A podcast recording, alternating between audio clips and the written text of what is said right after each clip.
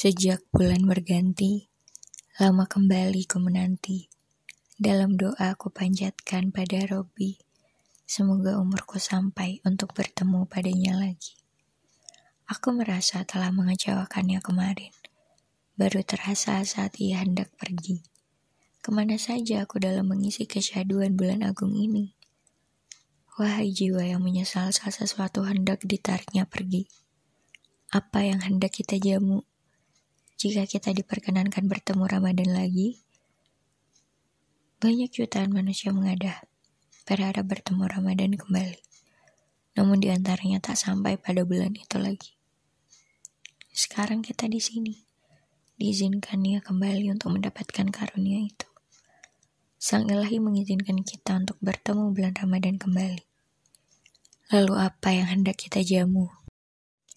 Saat seorang penghuni rumah dikabarkan oleh rekannya bahwa sang pangeran dari kerajaan dan agung hendak bertamu. Pastilah tuan rumah menyiapkan dirinya, bahkan seisi rumahnya, memperhatikan pakaian apa yang dikenakannya, tata letak ruang tamunya, beraneka macam hidangan yang disiapkannya, berharap pertemuan dengan pangeran di rumahnya meninggalkan kesan yang baik dan bermakna. Bayangkan bagaimana sibuknya penduduk langit saat Ramadan datang. Bagaimana sibuknya malaikat pencatat amal baik. Rakib untuk mencatat pahala-pahala manusia yang bertebaran di muka bumi.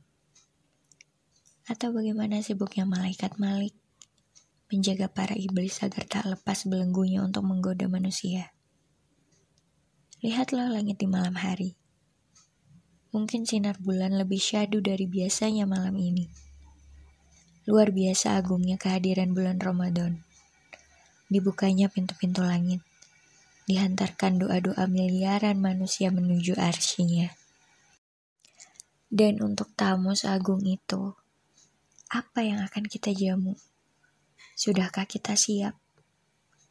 Akankah bulan ini lagi-lagi diisi dengan kemalasan, hilangnya kesabaran untuk taat, atau hanya dijadikan rutinitas semata?